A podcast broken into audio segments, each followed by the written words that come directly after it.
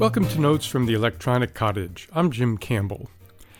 Well, there's been a healthy and apparently unexpected blowback from Congress's decision last week to overturn rules proposed by the former FCC chair that would require Internet service providers, or ISPs, to get permission from their customers, that's us, before they sold information about our Internet usage and browsing habits to outside entities ranging from advertisers to who knows who else. Americans were not very happy at all about that congressional action. Perhaps the Congress people, who were very heavily lobbied by the cable and communication providers, had never read the Pew Center for the Internet and American Life report that pointed out that 91% of Internet users felt that they had lost control over their personal information and were not at all happy about that fact. Perhaps missing that report shouldn't be a big surprise, given what else Congress has been up to, most of which, of late, is opposed by majorities or at least pluralities of Americans. But here we are. So, what exactly is the current situation, and what can we do as individuals to preserve what little control we have over our personal information in cyberspace? First, we need to really understand the implications of Congress's action before we can decide what to do about it. The congressional action, formerly known as a quote, congressional disapproval, end quote, leaves us in a very odd situation. Many congresspeople offered justifications for their votes after their constituents began raising hell. Unfortunately, it appears that many Congresspeople didn't understand the situation that their votes would leave the country in. ISPs provided one major argument to justify overturning the proposed rule about obtaining your consent before your personal browsing and other information is sold.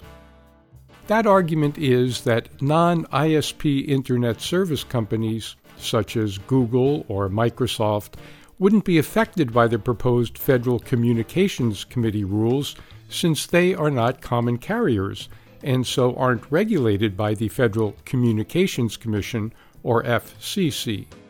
Instead, those non FCC controlled companies are subject to privacy rules drawn up by the Federal Trade Commission or FTC. The FTC rules are, according to the ISPs, not as burdensome as the proposed FCC rules. The ISPs asserted that therefore they are unfairly burdened with more stringent rules. Instead, they said every company should be subject to the same rules. In their words, everyone should be on a level playing field. That sounds pretty reasonable. We all like a level playing field. And the majority of Congresspeople apparently bought that argument without thinking a whole lot about it. But what does a level playing field mean when we talk about the Internet, and particularly about access to the Internet? The level playing field idea is based on the premise in economics that consumers have a choice, and therefore the company offering consumers the best choice in a competitive market in which all companies can compete equally will flourish. So, how much choice do we have on the internet when it comes to non ISP companies? Well, while Google may be the biggest search engine, for example, there are dozens of others to choose from. Here at the Electronic Cottage, we haven't used the Google search engine in years and are managing to conduct our business just fine. The same is true of email providers or of document service providers. There really is a choice available and the companies do compete, at least to some extent, even if there are some 800 pound gorillas like Google in one field or another. So, how many Internet service provider choices do you have? Nationally, about half of Internet users who need high speed service have exactly one choice. And in Maine, the situation is even worse. So, if we don't like the fact that our ISP is selling information about us, our choice in most places is to put up with it or simply not use the internet. That's a pretty level playing field, eh? But won't the same rules implemented by the Federal Trade Commission that affect Google and the like also apply to ISPs? After all, that's why our Congress people told us that they voted to rescind the FCC rule. Well, no. Let's give our poor beleaguered and somewhat ill informed Congresspeople the benefit of the doubt, and let's just assume that they didn't know what their vote on this issue would mean for our privacy. See, the FTC is prohibited by law from regulating ISPs because they are common carriers.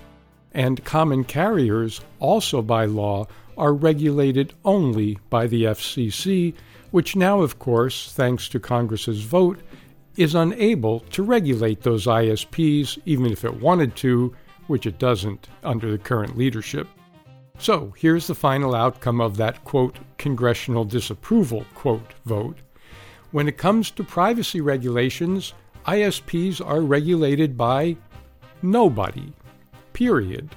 And that means that they can, under the law, do whatever they want with our browsing and other very personal online information.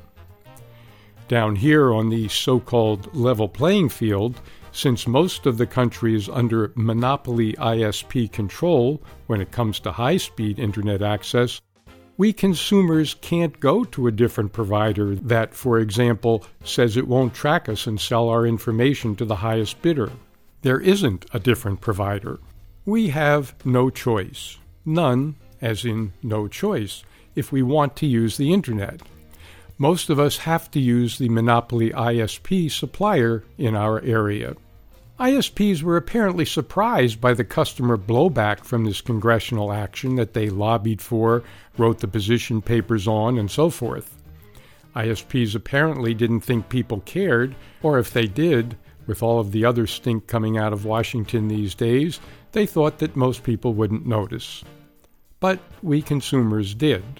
So Comcast, Time Warner, which is now Spectrum, AT&T, Verizon, Charter all heaved out press releases saying that they don't sell any of our personal information, although none of them said they won't do that in the future. Several did say that they allow their customers to opt out of having some of their information used to, quote, personalize, end quote, advertisements that customers see when they access the Internet. Can we believe them?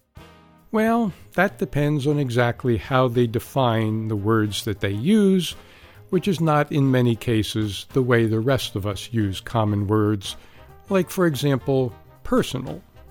But it is definitely worth finding out what your ISP's policy about privacy is. Is there anything else we can do if we're part of the 91% of Internet users who feel like they've lost control over their personal information? Perhaps, and we'll look at those tactics specifically right here on future editions of Notes from the Electronic Cottage.